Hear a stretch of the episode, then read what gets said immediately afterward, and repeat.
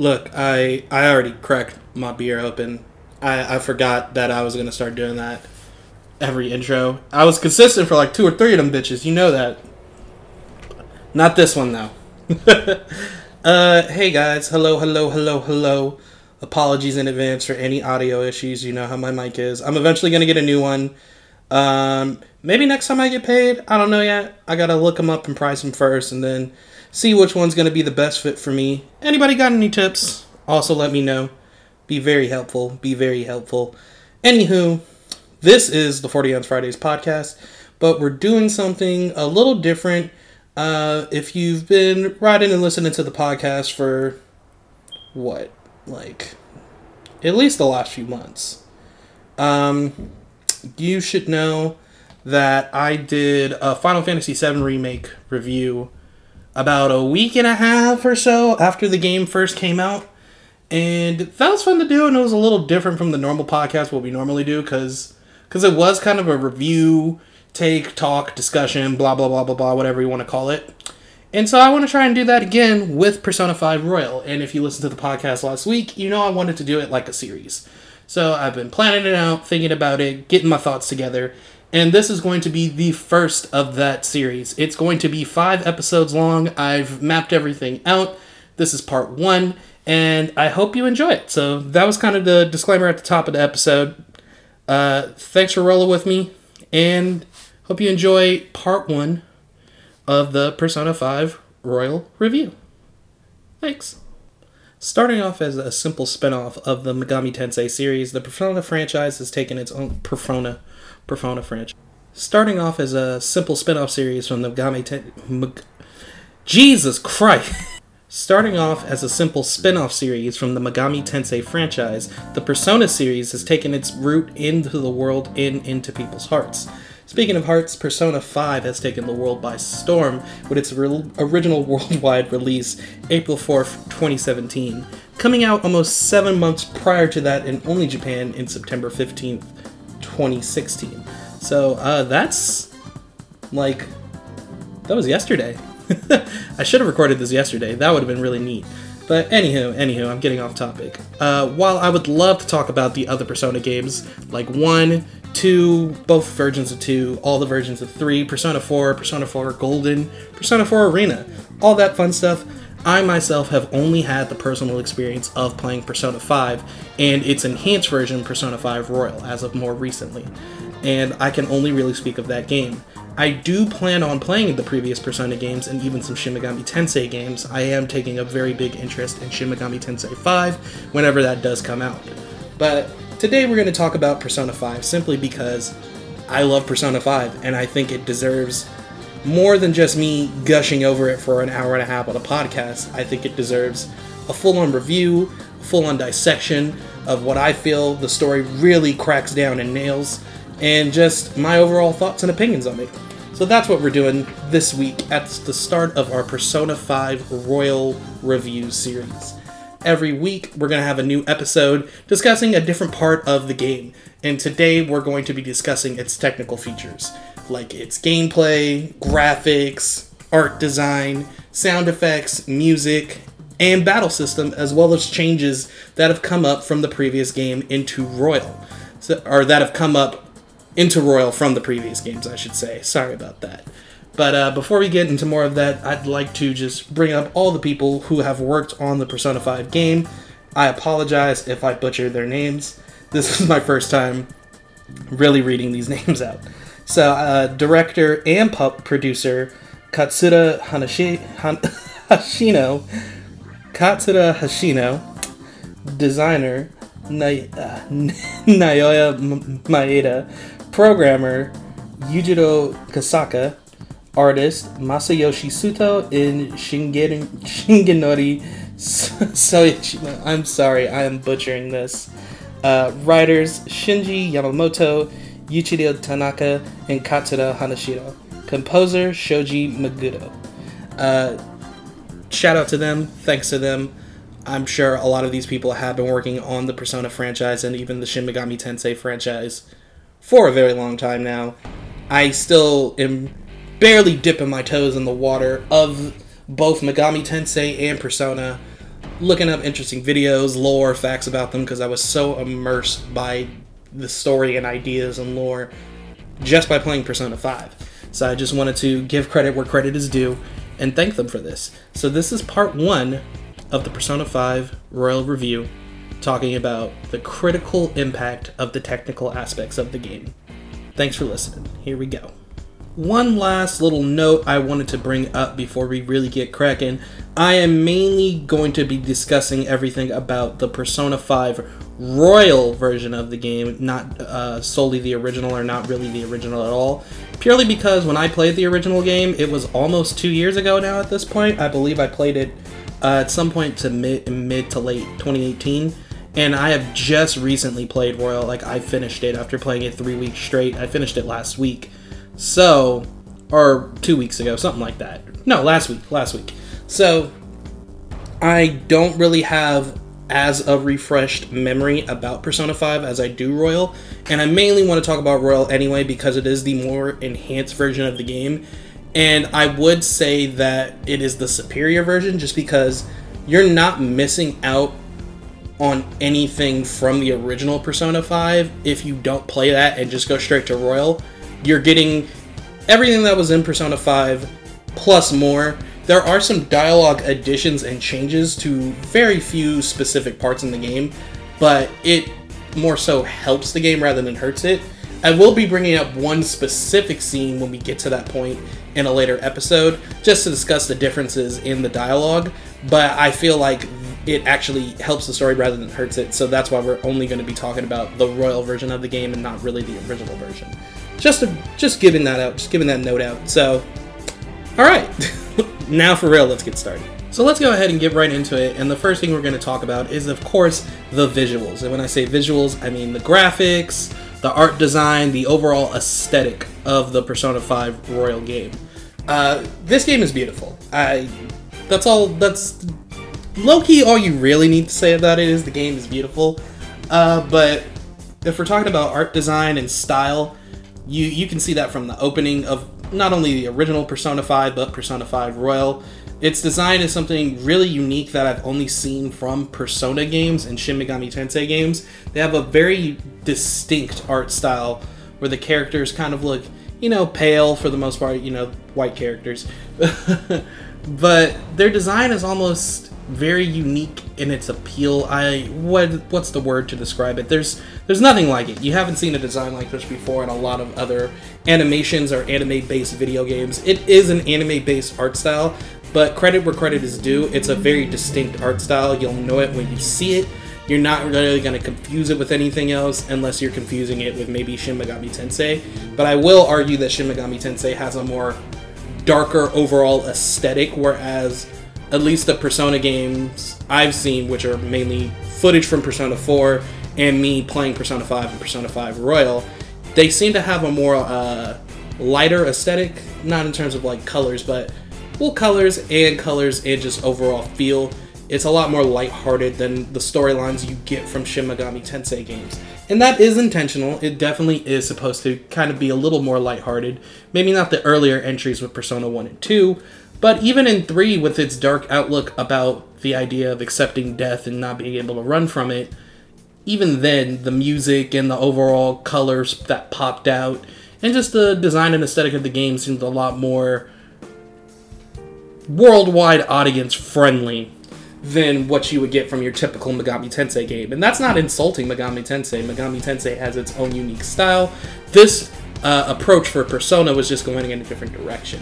So that's what I will definitely say about the art style. I love the character designs. Everyone feels like they fit their design. Personalities fit their designs. Even with your main character who doesn't really have a lot of personality, and I will be referring to the main character as Ren, because I believe, at least in the anime, the Persona 5 anime, that's what the character is called. You yourself in Persona 5 and Persona 5 Royal can name him whatever you like, but we're going to refer to him as Ren, just so we can have a straightforward narrative for this video series, and you guys know who I'm talking about rather than saying main character all the time. Even with Ren's character, though, he's very simplistic in design. simple school uniform, nothing really flashy about his school uniform. He just has a generic kind of look to it. Hairstyle doesn't really stand out too much, even the color. Black hair, not something you see from a lot of main characters, especially nowadays. Either they have like a really wacky design, a really bright or vibrant hair color, or some sort of combination of both. Whereas Ren just kind of has a simple hairdo, and the glasses are probably his most distinct feature that me and my friend were very heartbroken to find out during a scene in Persona 5 Royal where Ryuji refers to your glasses as being fake. "Ren, why? You hurt me. You were supposed to be my glasses, brother. And you hurt me." But even that kind of like shows off the character he is, being so that he ends up where he is for a crime he really didn't commit and being set on probation. So even though he kind of looks like this simple guy who doesn't cause a lot of trouble, he already has a bad reputation by the time he gets to where he's going. And I'm sure other Persona games have maybe similar themes to that. Not being on probation, but kind of don't judge a book by its cover when it comes to their main characters.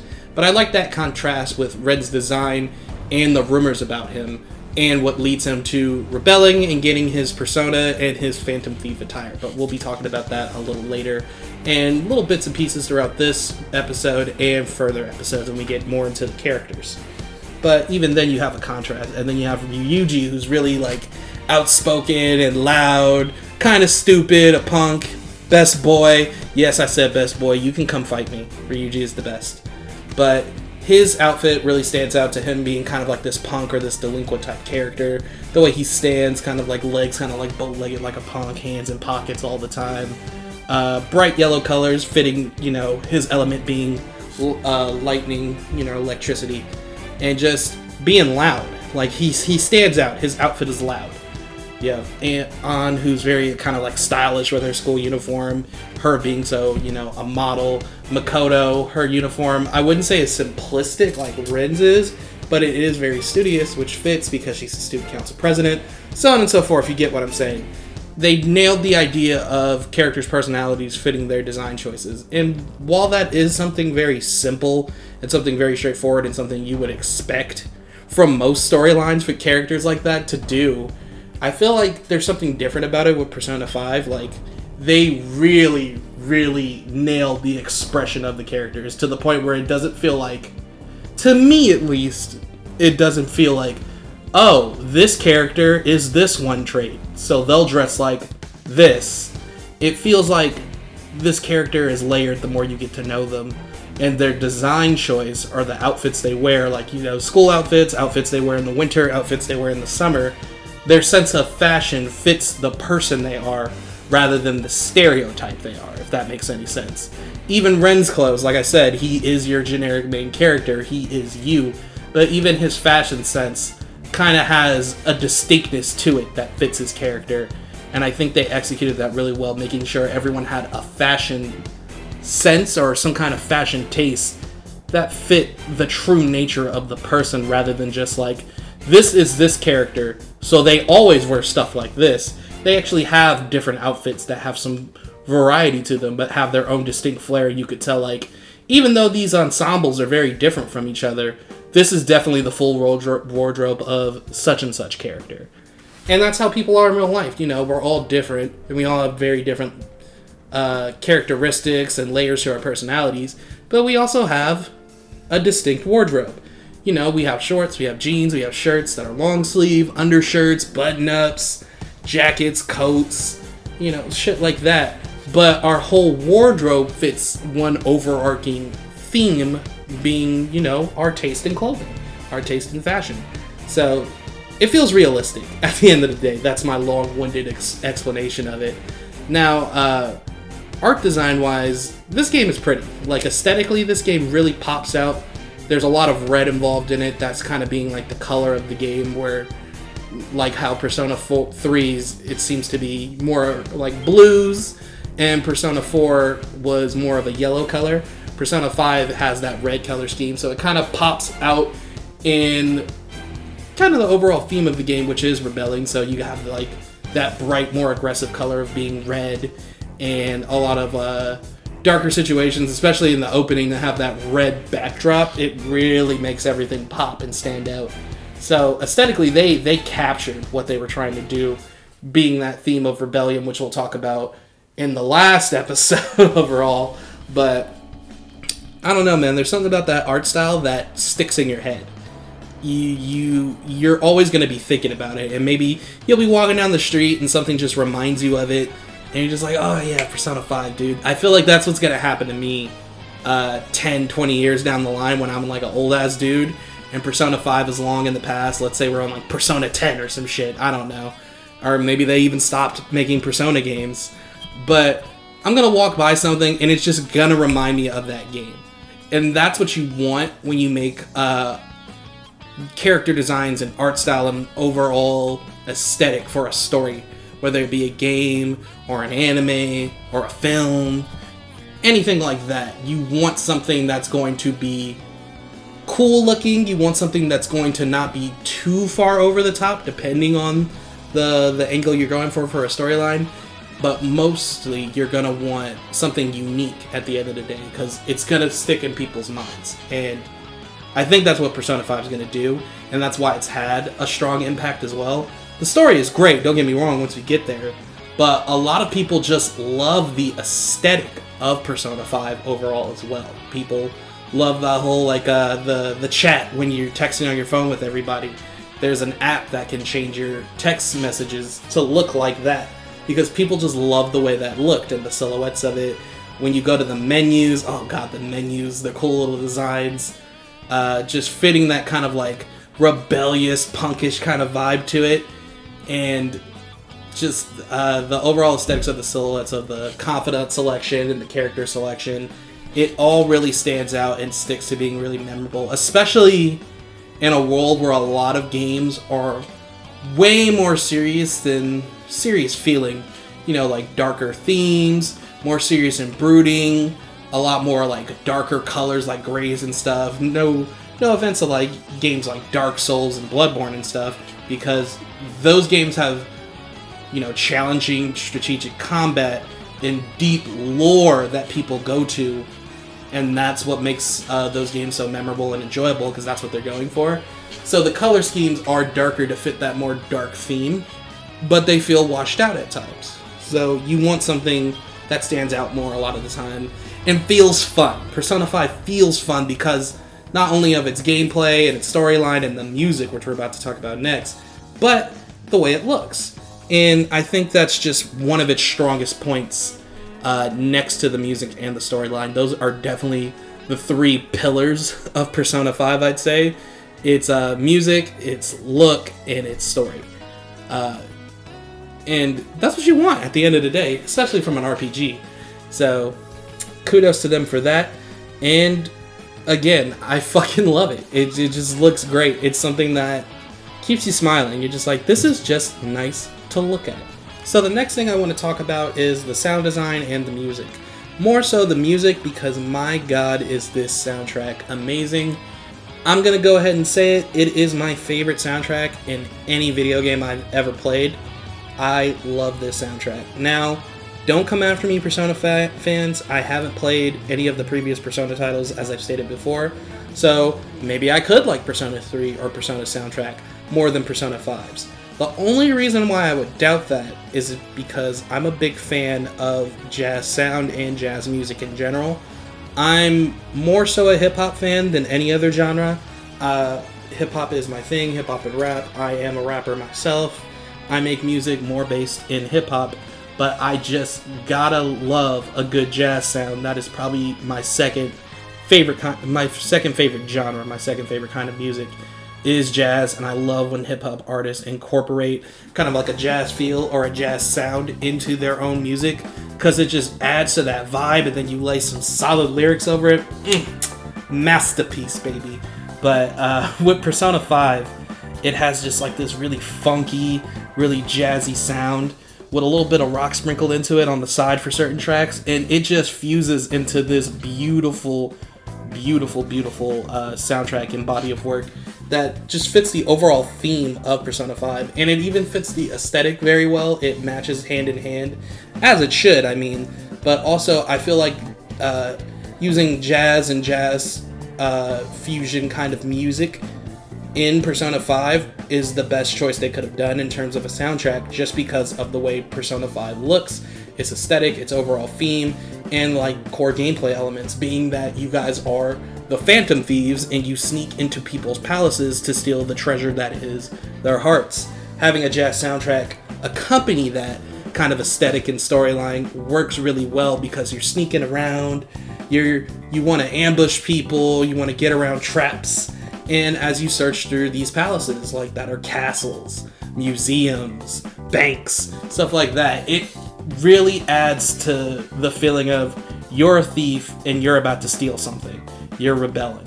And jazz is probably the best genre they could have done for that. The only other genre I could have seen maybe fitting that is punk, and that's kind of why I think the accompanying that some tracks being sprinkled in with a little rock helps too.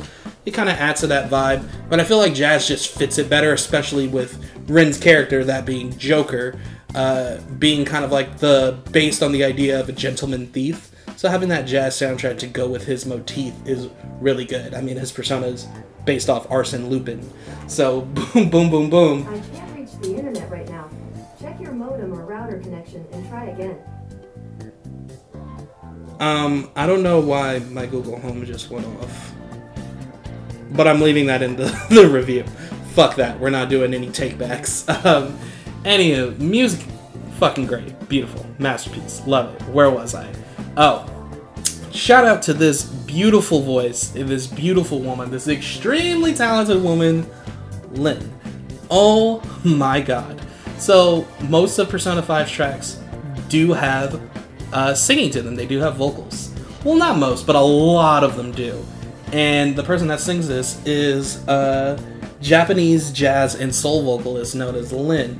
And oh shit, boy, her voice is beautiful. They couldn't have found a more fitting person to sing the songs on these. When you first hear Wake Up, Get Out There in the original Persona 5, boy, you can't tell me her voice at the start of that track does not just get you like, ooh, okay, we about to get into it. But it's just like, who am I? I'm that. Oh, God, love it. She also does the opening, of course, for Persona 5 Royal. Colors Flying High, great track. She does the opening for Persona 5 Scramble, which has not come out in America yet. Hopefully it will next year, I believe. Please, I need more Persona 5 in my life. But I have heard the opening to Persona 5 Scramble, and it is my favorite opening of the three Persona 5 openings, and I have not even played Scramble yet. You Are Stronger is a fucking banger of a track. But she just adds to the appeal of the game so much. And hearing her voice when that battle theme plays, I actually don't get tired of the battle theme. You think you would, especially since it's a song with vocals in it. So you're probably, when you're like late game and you know like the enemy weaknesses and you're gonna kill them all in one good ass wave or one attack, and you barely hear the fucking beginning of the song every time, you think you get bored of it. I did not. One of the palaces has a song with vocals. Most of the palaces, well, pretty much all the palaces, except for this one, all have music that doesn't have vocals. One of the palaces, the sixth palace, being a casino, does have vocals. Lynn is singing. It is probably one of my favorite tracks in the game. Oh, God. Whims of Fate is a fucking... If you haven't heard Whims of Fate, go ahead and go on Google, type in Persona 5 Whims of Fate. You can't tell me that shit isn't good. Oh God, love it. I use it as background music on here, like the instrumental. I'll probably use it on this part now that I'm really thinking about it, because woo, that song be hitting. So let me go ahead and tell you guys my favorite Persona 5 series altogether songs. If I had to make a top 5 in no particular order, it'd be Whims of Fate, Stronger, or You Are Stronger, I believe that's what it's called, Layer Cake, a tie between Beneath the Mask and, what's it called, No More What Ifs, which is a new song in Persona 5 Royal. If Beneath the Mask is Joker's theme, No More What Ifs is Goro Akechi's theme. And if you haven't played Persona 5 and don't know who Goro Akechi is, boy, when we get to talking about the villains and main characters and shit, woo, we gonna talk about Goro Akechi. But, yeah, those two are definitely tied. No More What Ifs is definitely Akechi's Beneath the Mask, and it is such a beautiful fucking song. I love to hate Akechi, but I love that song. And last but definitely not least is the ending theme to the original Persona 5 game, I Will Follow My Heart. Oh, gorgeous song. It's 7 minutes long. It's in Japanese. All the songs in the game are sung in English to have a more universal appeal for the worldwide release throughout the game, just having that universal language. But the ending songs to Persona 5 and Persona 5 Royal are sung in Japanese. I don't know if Scramble's is too, just because I haven't... The only stuff I've seen for Scramble is, like, gameplay in the trailers, and I've seen the opening theme, and I've heard that, and I've heard Axe to Grind, which is an honorable mention for my favorite songs. Axe to Grind is, I think, one of the battle themes in Scramble. Beautiful.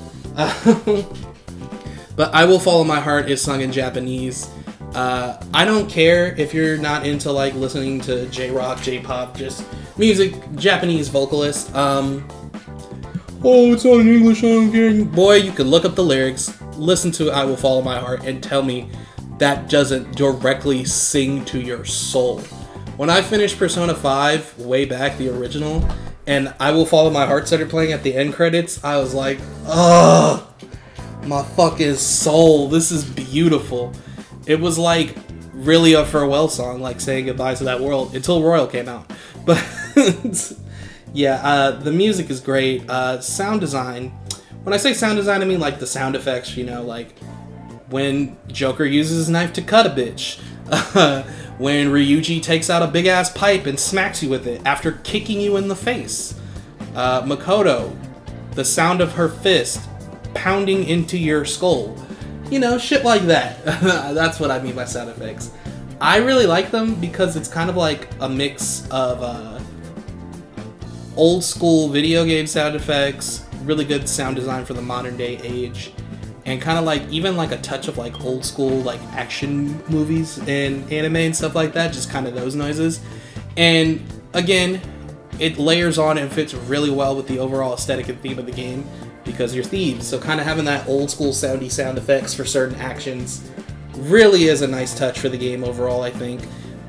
In terms of like menu noises, like, you know, when you're selecting stuff, scrolling through a menu, canceling and stuff, you know, in general stuff, nothing too deep with that. But the sound effects for like combat, when you're sneaking around, like when you're hiding behind cover, you're sneaking from one place to another, jump up and ambushing people, like the whoosh noise is kind of like the sneaking around, something you would picture in an anime back in the day, just sneaking. The ripping off of the mask when it makes that that sound, very aggressive, but I like it. Yeah, that's not much to say about the sound effects wise. I think they just fit really well. But oh goodness, that soundtrack! You could not ask for a better soundtrack. If you ask me what soundtrack most perfectly, like what soundtrack best fits the game or storyline or any piece of media that it accompanies, I would say Persona 5. Persona 5 soundtrack is perfect in terms of fitting the game it was made for. And it's hard to say that because you can't really say that with a lot of stuff. There's a lot of game soundtracks, anime soundtracks, movie soundtracks, etc., that I love. Like Yu Yu Hakusho soundtrack, for instance. I love the music of Yu Yu Hakusho. There's some tracks or some like music that I don't feel either fit the current part of the story they're in or just don't fit Yu Yu Hakusho though, so I can say that. Final Fantasy VII, the original, is one of my favorite games of all time. I don't love every track on that game. I can say without a doubt, I love almost every single song in the game. There's only one song I do not really care for in Persona 5 and Persona 5 Royal, and that is the first Mementos theme. Now, I'm pretty sure in the original Persona 5, they always play the same Memento song, no matter how deep in Mementos you are. The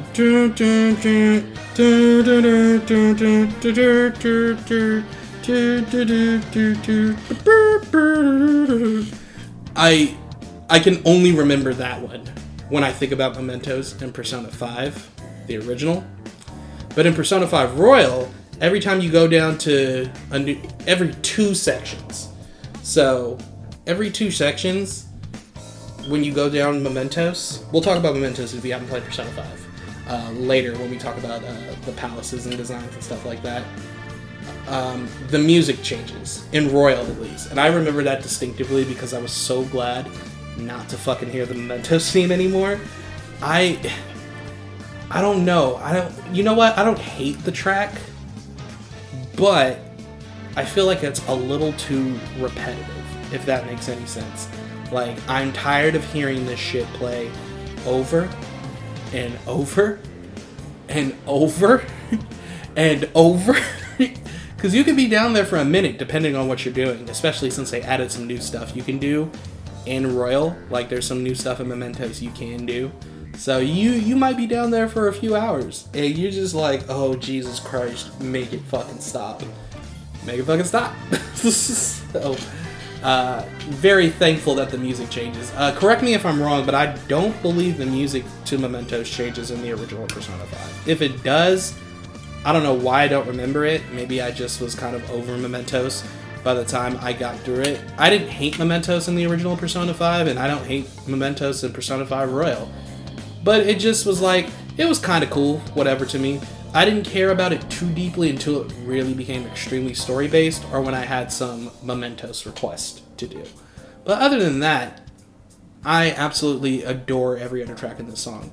There's also even a new battle theme for when you successfully ambush enemies. So you're probably going to hear that battle theme more often than you do the original just because it's pretty easy to ambush enemies in this game. The new song's called Takeover. It's also a jam. Is it better than Last Surprise?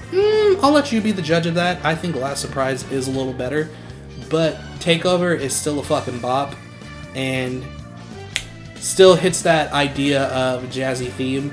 And one thing I would like to say about the jazzy theme, even though there's a jazz soundtrack and theme and structure all throughout the game, they know how to use that sound to its advantage.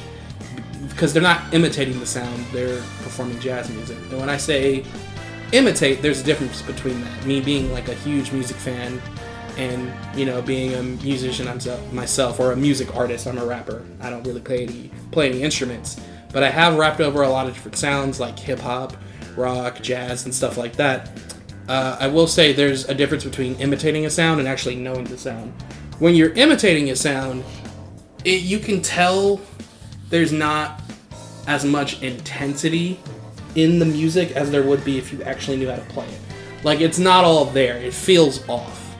And it may sound like something really simple to anyone, but like if you're super into music or play music yourself, you know the idea of like, oh, I just like, you know, heard this sound, and you're kind of trying to play it by ear, and you're more so just imitating it, and it just feels off. It doesn't have that same impact or intensity. Whereas if you know that genre and know how to play it, you're going to get that exact vibe that is intended from that music. It's the same thing with rapping. There's different styles of rapping, there's different flows, there's different ways you can rhyme and spit bars. And you can imitate that, you can imitate flows, you can imitate styles from the greats, especially if you're practicing and, you know, learning your craft. But it's one thing to imitate and there's one thing to do. And when you can do it and not imitate it, you create your own style. That's why a lot of like artists, like younger artists, newer artists, kind of sound like they're biting flows or things of that nature. Biting a flow is like, you know, stealing a flow from another artist because they're imitating that artist. Not because they're trying to steal from them, but because they're inspired by them. So with a lot more practice, that flow becomes their own natural sound. It doesn't sound like they're trying to force it. It just comes out naturally to them. And if you don't get exactly what I'm saying, especially when it comes to rapping, like look up like any rapper's, like, early work. Like, stuff that isn't even, like, officially studio released. Like, go on YouTube and look up early work from, like, shows when they were younger before they blew up. And listen to how they rhyme. And then compare that to, like, not even their latest stuff, but maybe, like, stuff middle of the road. You can tell the difference. You can tell they become more naturally accustomed to how they sound and how they rhyme and how they structure music and how they structure their bars and their rhymes and their lyrics. And that's how it is with making music as well. And that's what Persona 5 executes perfectly. It wasn't like a game trying to imitate a jazz soundtrack. It was a game that had a jazz soundtrack. So you have songs like Beneath the Mask, which are really kicked back and chill, and they're smooth, which is why it's kind of like the overall theme of when you're just going throughout the town in your free time, kicking it, meeting up with your friends, shit like that, because it just fits that vibe and that structure. Then you have a song like Last Surprise, which isn't like super aggressive or intense, but it has this layer of like, oh, we're in action right now, but it's smooth, it's kicked back, it's like, yeah, like, it's not a song, it's not only a song you can like maybe like jog to or work out to, but it's a song you can just kick back and listen to. It's not gonna have your heart pumping at maximum adrenaline, but it is letting you know like, hey, something's happening.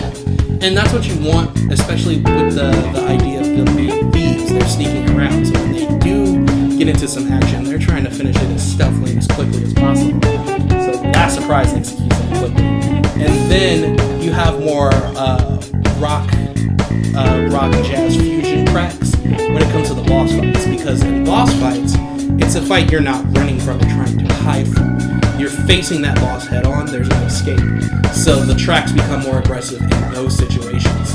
So they know how to utilize the music for whatever situation they're in. And songs like when you go to different shops, like when you go to the aerosoft shop where you purchase your weapons, Layer Cake, woo! Layer Cake makes you feel like you're doing some sneaky activity shit, which you are. So those are just a few of the many examples. If you want more, you just either play Persona 5 Royal, or look up some of the soundtrack on YouTube. You'll be able to find plenty of tracks. People are always uploading great songs. There's songs that you're not only going to be like, oh, I remember that song from that game, that song's cool. It's songs that you can just listen to. Even the Persona 5 anime, which isn't too well received, because it's a watered-down story. It's a watered-down version of a video game. The music in the animation is top-notch too. It fits the theme of that jazziness. It's a little more, I'd say it's a little more, what's the word? I don't want to say musical-like, but it kind of has that flavor to it with the jazz. Beautiful stuff still, nonetheless. The ending themes for it, what is it, Infinity, and then the endings of Autonomy. Mwah! Beautiful tracks. Haven't even watched the anime, but I love those songs. So yeah, the music, whew, another layer to the game, minus the early momentous theme. That's my personal opinion, but good soundtrack. So the last thing we're going to be talking about is the gameplay, meaning like the combat, the basic aspects of your social life. We'll be more so talking about that once we get to the characters, the confidants, and stuff like that in the story in later episodes. And of course, some of the changes to the gameplay and combat that's happened with Persona 5 Royal release. So the combat in the game is very, very straightforward RPG with, of course, its own little bells and whistles here and there.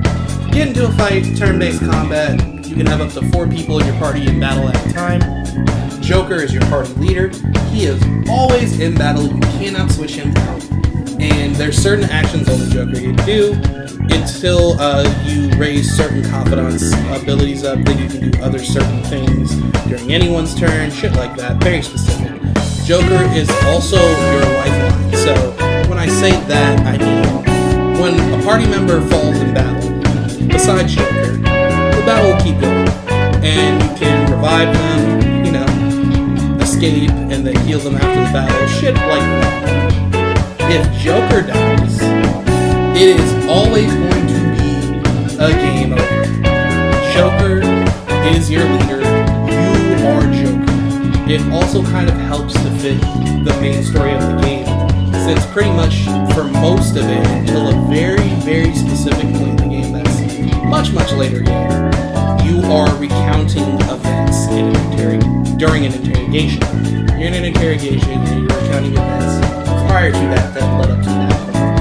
So if you pass out in a fight, how would you know what happened during that fight? So it results in a game. This has always kind of been a thing in Persona games, though. I believe in a lot of older Persona games, at least as far back as Persona 3, you couldn't control your companions or your teammates before. You could only control yourself. One of my roommates, he's huge on Persona, and especially even more so Shin Megami Tensei. And he was telling me, yeah, in Persona 3, you could only control your player character.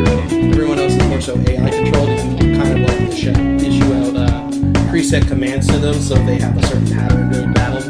So you can kind of structure it. So if you die, it's game over, because you're the only character you control.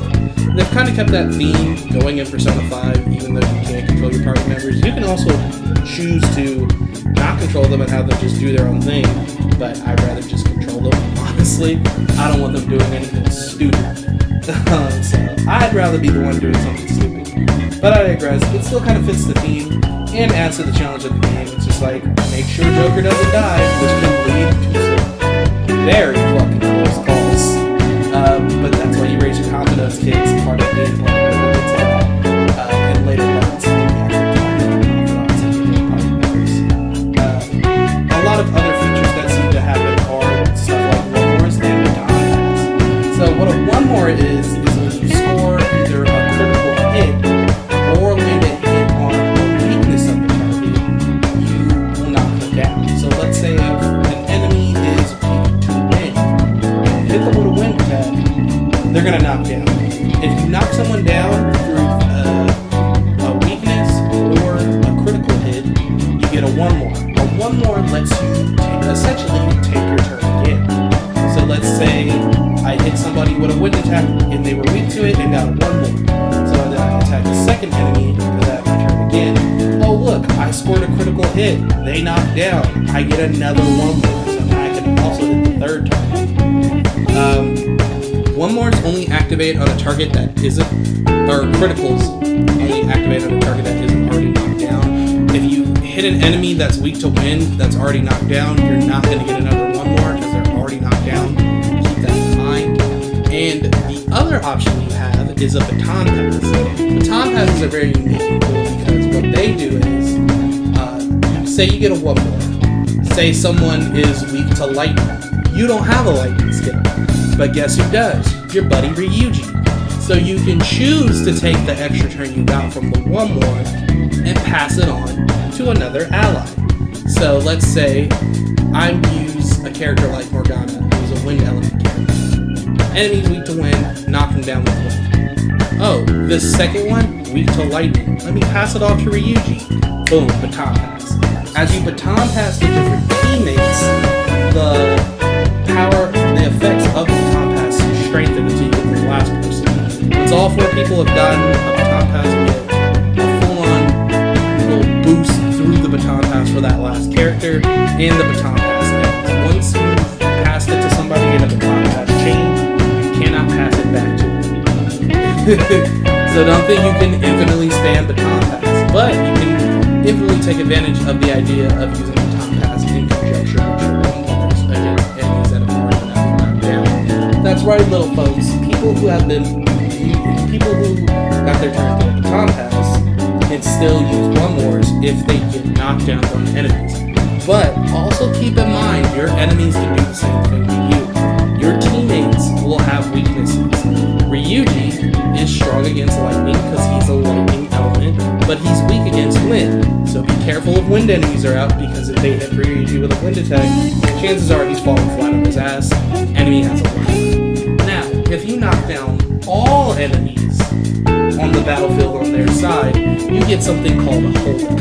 Now, a holdup is only triggered if all enemies are, if the last enemy, Okay, how do I explain this? So the way one more works is, okay, let's say there's three enemies on the battlefield. I critical one, I hit one with a wind attack. They're both knocked down.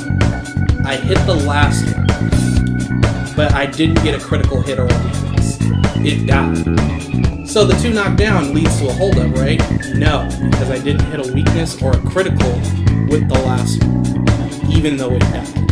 You have to have all the other enemies already knocked down, and then the last thing you hit has to be, you know, critted or hit at their weakness, even if they die or live. Or, let's say you have an attack that hits all enemies and it does all criticals to them. Boom, hold up. That's all hold up for. I know I explained that poorly, but that's how they work. And hold up, it is as it's described. Hold niggas up at gunpoint. You have guns. You have your melee weapons and your guns. Everyone has a different gun that has a different power, accuracy, and ammunition. And we're going to talk about one of the best features that got upgraded for guns. Oh, love it today. We're going to talk about it in a minute. Now, when you hold enemies up, you can talk to one of them and you can either extort them for money, you can extort them for an item, or you can ask them to join your team. Now, in Persona, in the Persona series, everyone usually only has one Persona. I believe by the time you get to Persona 3, things shift and the character has something called a wild card. Now, when they have the wild card or that wild card based idea, the main character can hold multiple Personas. They have their initial Persona they got from the first trigger, and then they can carry other personas that they find and recruit through certain battles throughout the game. So let's say I want to recruit somebody, I can ask them to join my cause. Now, that doesn't mean they're automatically going to join. You then have to talk to them and answer questions, and they'll have a certain personality. They'll either be like upbeat, gloomy, timid, or irritating. Now, depending on the answers you pick based on their personalities, they'll respond in different ways. You want to make sure that you answer two questions. You want to make sure that the second question, you make sure that they react in a positive way. If you fuck up on the first question and say they're angry with you, you can still recruit them. If you answer the second question, you can still make up for them. Now, there's three outcomes of these interrogations. If you get upset or if in the end they have a positive response, they'll be like, boom, I'll join you. And we'll talk more about shadows and their lore behind it when we get to the characters and story stuff. I'm just explaining basic gameplay elements, by the way. So they'll join you. If they're irritated by your second answer, they'll be like, hey, now fuck that. They break out of the interrogation and the holdup in general, and then they will attack you. So be careful. And if they kind of answer in the middle with like kind of like a more like shock response or surprise, they'll drop an item and run from the battle. And that's about it. So if you want personas, you gotta answer these questions correctly. There are certain patterns with them that you can figure out and break down. So it shouldn't be that hard to get one of these personas to join you after you encounter them 2 or 3 times. But a lot of them are pretty easy to do. You can probably get the first try. There's also a certain feature for certain party members if you raise their confidant up with them enough, where if you fail a negotiation, there's a chance that whatever party member with this ability will stop the enemy from running, leading you to answering another one of their questions, giving you another shot to get them as a persona. So that's kind of nifty. Raise your confidence, kids. That's what that means. There's also a mechanic called the all-out attack.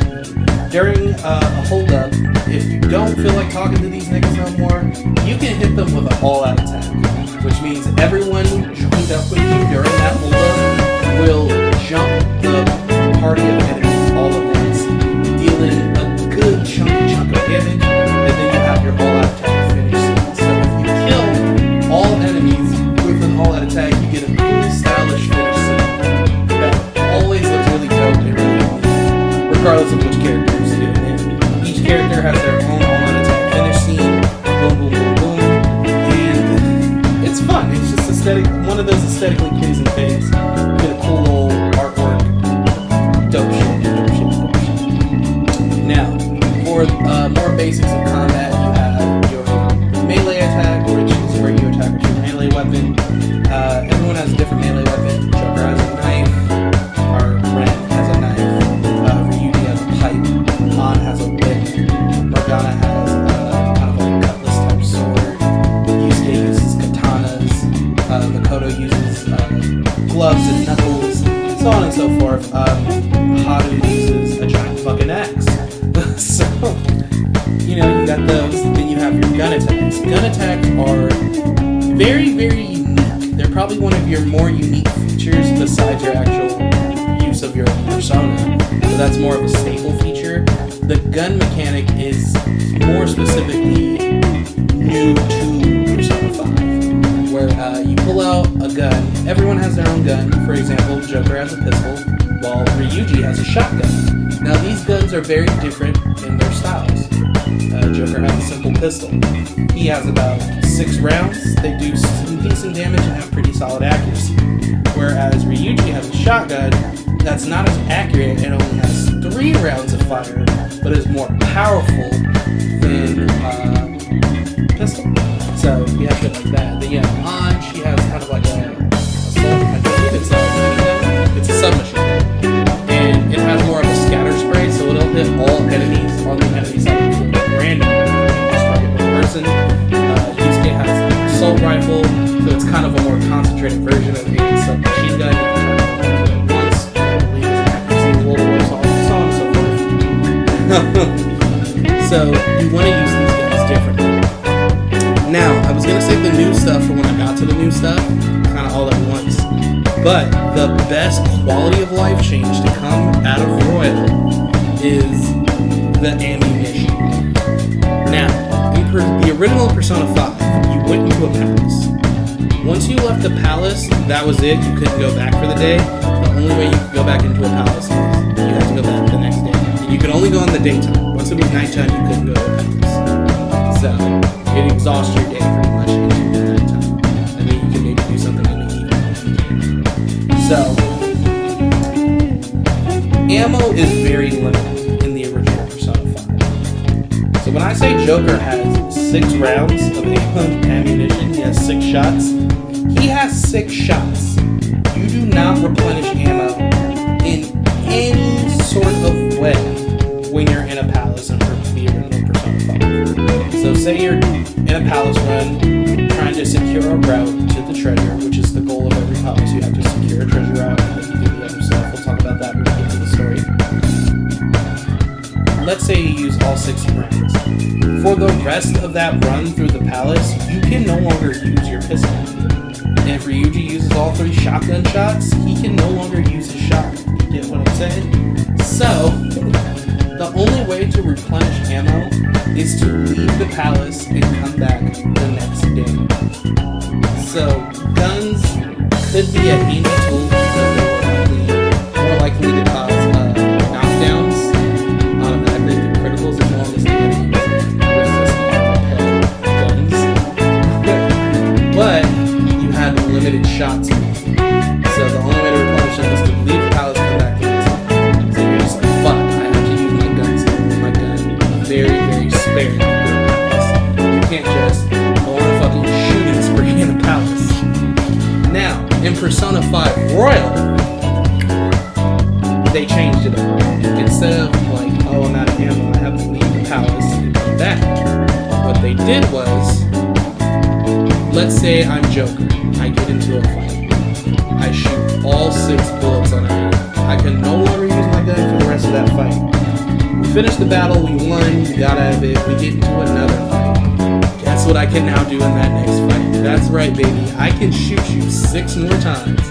Ammo replenishes at the end of each battle rather than the end of running through a palace for it. So now, you don't have to leave a palace and come back the next day if you want more bullets. Just finish the fight. And you got more bullets. They have a reason in story-wise as to why this is a Persona 5 Royal. But it's really not important. It's just an excuse to let this quality of life change go unchecked, and I fucking love it. Some people will be like, oh, it takes away from the challenge of the game. Fuck that. It encourages you to use guns more. which I did. I utilized guns a hell of a lot more in Persona 5 Royal than I ever did in Persona 5, because certain guns had low ammunition. Like Ryuji's shotgun, it had 3 fucking shots. Haru had a rocket launcher, it had 1 shot. Haru's rocket launcher hit all enemies, but I got 1 shot, so if I fired it, that was it for that palace run.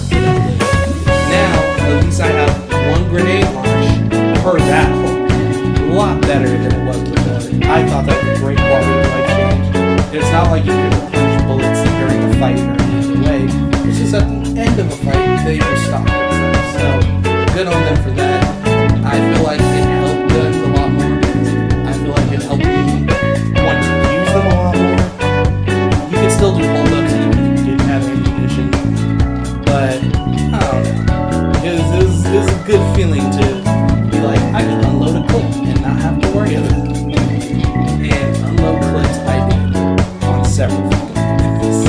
So that's probably one of the best quality of life changes. Well, there's several. And then we get to the Persona games. So Personas, if you haven't played a Persona game before, this is essentially kind of like using the magic option in a typical RPG, but a lot more different. You call upon your Persona in Manifest, and then you can choose one of its skills that it has. You have about 8 skill slots, and these skills can range from physical attacks, gun attacks, a certain elemental magic attack, stack inflicted moves, buffs and debuffs, and then passives. So once you have all 8 slots full and you want to learn another skill, you have to delete one of your skills. Kind of like how Pokemon is. So this is how you would structure. That's how you would structure the moveset for your persona. Now for your party members, their persona was their moveset. They couldn't hold multiple personas, so their one persona was their one moveset. Joker, you could have access to multiple personas. So you had multiple ideas for movesets. So say a situation called for a very specific set of skills. Let's say you had that very specific set of skills in a different persona. You switch to it and there you go. So that's pretty much how that works. So those are your options. You can attack with your melee weapon, you can fire your gun, you can use your persona. Oh, you can choose to block that turn, or you can choose to use an item. And they also say that the battle menu aesthetic, love it, absolutely love it.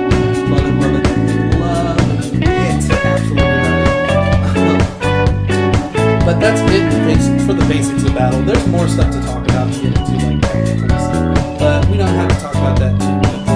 I just wanted to give you the basic rundown of combat and how it's structured. And then of course certain characters have a different style, so they're going to excel in different things. While Ryuji doesn't have very strong magic attacks, at least his lightning attack do have the chance to stun enemies, so that's a good benefit. But where Ryuji really shines is getting physical damage.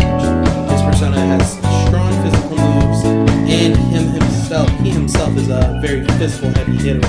So he's gonna be your boy that's knocking heads with his pipe. Then you have a character in contrast that is on, who's not as nearly strong physically, that has very powerful magic attacks. So she can burn you to a crisp with her fire moves. Good shit. You have Yusuke, who's also a very heavy hitter in terms of damage with some great AoEs. Morgana has a good luck skill, which means he's good for criticals.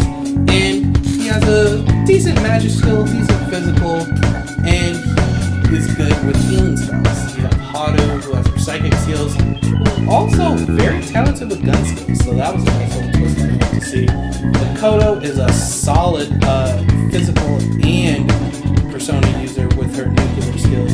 Very, very balanced. You know, everyone has their own different flavor. So setting up your party and your team was crucial, because if you knew what enemies lurked inside a palace and their weaknesses, instead of so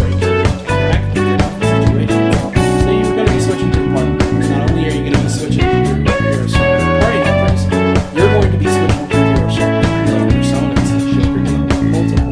You start off with only being able to hold 6, but by the time you get Lynn and a certain top classes out, you can hold up to 12. Now that seems like a lot, because it is, but trust me, you're going to be like, fuck, I wish I could just hold one more persona. I wish I could just hold one more. Because it would be so low. man oh man. Or the possibilities feel very endless. You can do some fun stuff, you can do some fun combinations, take advantage of certain character synergy, shit like that. So, that just leaves me just talking about the new features. So there's a couple of nice new features added into the game as of Royal. Now, we'll talk about the battle ones first, just because they're fresh, they're new, and we've been talking about the battle system. So, like I already said, the gun change, your ammo reloads at the end of every battle. The second new thing that got added to the well, before that, there's also a way to actually level up your teammates with baton pass. Now, in the original game, you just had your baton pass. In Persona 5 Royal, baton passes have levels, and it can go up to level 1, level 2, level 3. This would add certain bonus effects to a character receiving a baton pass depending on what level the baton pass was. There's a specific little minigame that we'll be discussing. You know what? It counts as gameplay. I'm going to talk about it right now. So they added in minigames to Persona 5 Royal, or one specific one. This one, you can play a game of darts, and you actually play the game. I feel like they kind of dropped the ball with the actual darts game.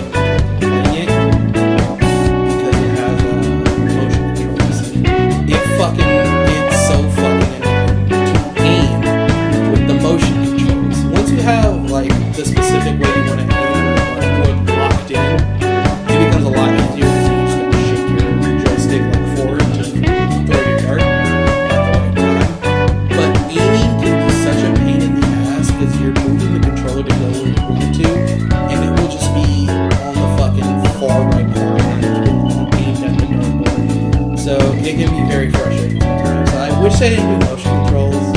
I wish they had found some way to work with the aiming that didn't involve fucking motion controls, or just not involve motion controls in general. I hate them. Stop doing this. It's 2020. Don't put motion controls in these games that don't need motion controls.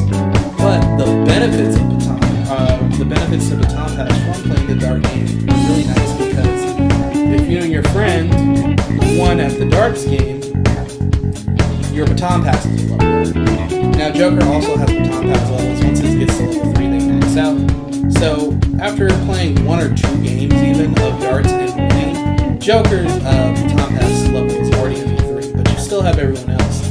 Not only that, every character in your party has a different playstyle when it comes to darts. Some people will follow your lead, and they'll try to imitate the shots you do. Some people like to aim directly for the bullseye. Some people like to aim for the outer rings to score points on the outside and chip damage leading to with the heavy hitting of your turn to score the higher points. It all depends. So I thought that was really neat. And you can even pep talk them, and if you get the pep talk right, they'll finish up the game and score the winning points if it's possible to do so, which raises their baton level up by 2. Let's say they already had a baton level of 1. You automatically start with a baton level of 1. So if they do that and win the game successfully after your pep talk, it'll go straight up to 3, so you only have to play one darts game. I got everyone's baton pass maxed up except for one specific fucking character. I'll talk about that later. But the baton pass level thing is nice, because it adds a little bonus benefits, like you get some HP and SP back, a little damage buff, shit like that. And they're small buffs from the baton pass, but they're still buffs nonetheless, so I very much appreciated that they did that. And the third feature that I think is the coolest thing they did is added a style of team attack to the game. It's called Showtime. Once we get into the story features, I should talk about this when we talk about the adventures, but I'll talk about this when we get to the adventure portion. Because this is a certain semi-important side character in terms of the game. But you receive a special item from this certain someone that then allows the characters to learn Showtime. There's a story reason for why these Showtimes are happening, but just to save you the trouble, Showtimes are tag team moves that certain characters will get. You get them through story progression, so you don't have to worry about missing out on any of them. There'll be a cutscene on a specific day, and two characters will be talking, and they'll be like, what if we did such and such and such and such, and they'll break down the move. off screen, they'll be talking about the move, and they're like, yeah, let's do it. And then they learn the showtime. Showtimes trigger at random, but your chances do increase if the character just received a baton pass, if they just landed a critical hit, or if their HP is low. The chances of them triggering a showtime opportunity then activated. So if you get a showtime, boom, boom, boom, you just go ahead and press I don't know what that button is called. Bar in the center of the PlayStation 4 controller. Press that and showtime. So you'll know when you can activate a showtime, you'll be able to see for it. The battle screen will change, telling you to showtime. Your showtime party will be like, yeah, let's do it. It's cool. Each one of your party members has two showtimes, with the exception of two characters. They only have one showtime. That's for story reasons. But they're all really neat. They're all really unique. They have these special cutscenes, these special action sequences, and they're all fun. They're all quirky. It's the character of nature. It really is a showtime. It is an event, and the best part about them is you don't necessarily have to have both members in the showtime that are required for the showtime. Let's say, like, the first showtime you get is on and Morgana. Let's say I have on in my party currently, but I don't have Morgana in my party. Showtime can still activate even if Morgana is not in the party or in the battle. So boom, boom, boom, you just need one of them. Like I said, each character has two. So On has one with Morgana and one with Yusuke. Morgana has one with On, of course, and one with Haru, so on and so forth. So they kind of rotate out these different combinations. And even Joker gets two of them, but he gets them later in the game, which we'll talk about later. But it's cool. So in total, there's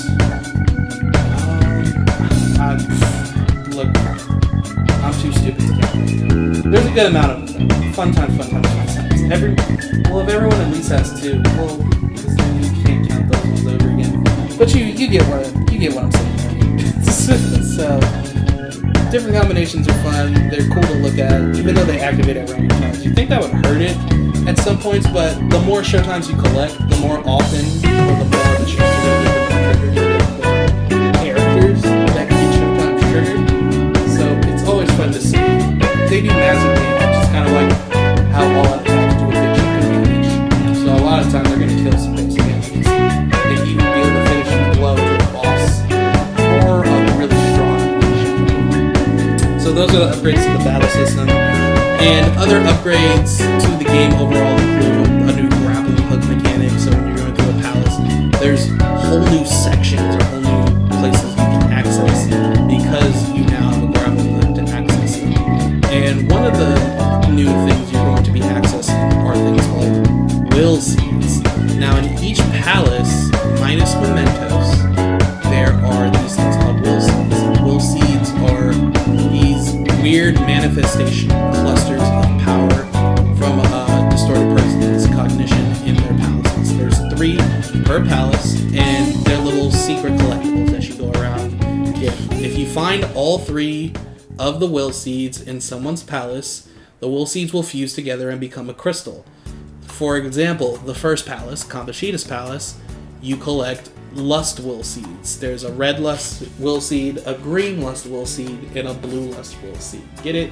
RGB, like the RGB color system scheme. Anywho, if you fuse these, get all 3 will seeds, they fuse together and become a crystal of lust, which becomes an item. Now these items do certain things, like they'll teach you like a move when equipped, and there's a certain game mechanic where you can upgrade the crystal and turn it into a ring, which now gives you a new like ability you can use while it's equipped, and it has a passive ability that it gives you while it's equipped. So these little nifty items are pretty dope. They come in handy. They have very specific benefits. They're fun, and each one is named based on the sin themed after an enemy's palace, which we'll talk about once we get to the palaces, like Kamoshida's being lust, for example. So, you know, 7 Deadly Sin type of stuff.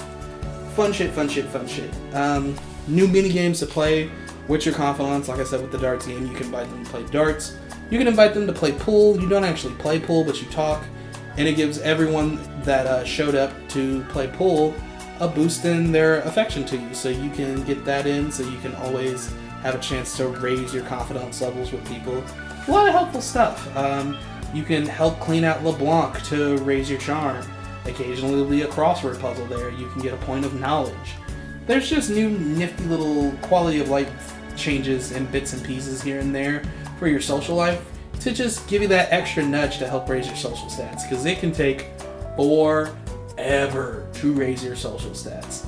Other than that, the other changes to the game that really add on thick to the game mainly involve actual story and plot and new characters and new events and stuff like that. So we're not going to get into that stuff here, because this is more me talking about the technical aspects, like I said, the way the game looks, the way the game plays, the way the game sounds, just the way the game feels overall in terms of those things. And I think we've done wrapped it up to a close here. I knew this was going to be a shorter episode because it's only the first episode, and I don't tend to be super deep when it comes to talking about the technical stuff. I just thought it deserved its own episode, so I was like, this is probably going to be the shorter one, so let's do it first, get it out of the way. They built a great game, like I said. It was definitely worth the wait. This game took a really long time before it came out, but they did the damn thing, and Persona 5 definitely expanded upon that with all the new little features and quality of life changes it added. Even certain boss fights have new phases to them that just add on to the boss fight's charm and appeal and fun and challenge. So I thought even them going that far was like, damn, they didn't even have to do that, and they did it. So kudos to them for that. But that's pretty much part one of the series for this. This one's very, very simple, very straightforward, very kickback.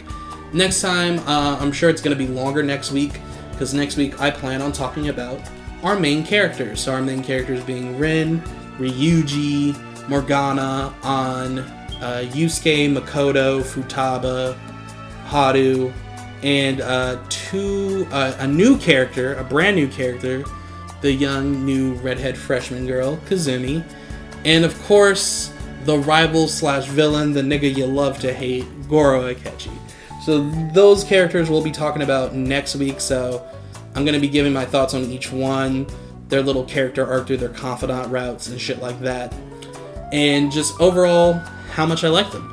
And so that one's definitely going to be longer because we have 10 characters to talk about, so it's definitely going to be longer than like an hour and a couple minutes. And hopefully it'll be a little more structured. This one, like I said, was very more like laid back and straightforward. So that was just me talking about, you know, the stuff I liked about it and the stuff I saw from it that I enjoyed. But hopefully you guys are vibing to what I'm vibing to. If you have any questions, comments, things to bring up that I missed or forgot or misinterpreted, let me know. But that's going to wrap it up for this week, guys. I hope you're enjoying this, and I hope you enjoy the rest of the review. We still have 4 more parts, and they're going to be a lot longer. This is only the beginning. Thanks for tuning in, guys. Thanks for all your love and support. And I will catch you next week with episode 60 of the podcast as we talk about the main characters of Persona 5 Royal. Love you guys. Bye.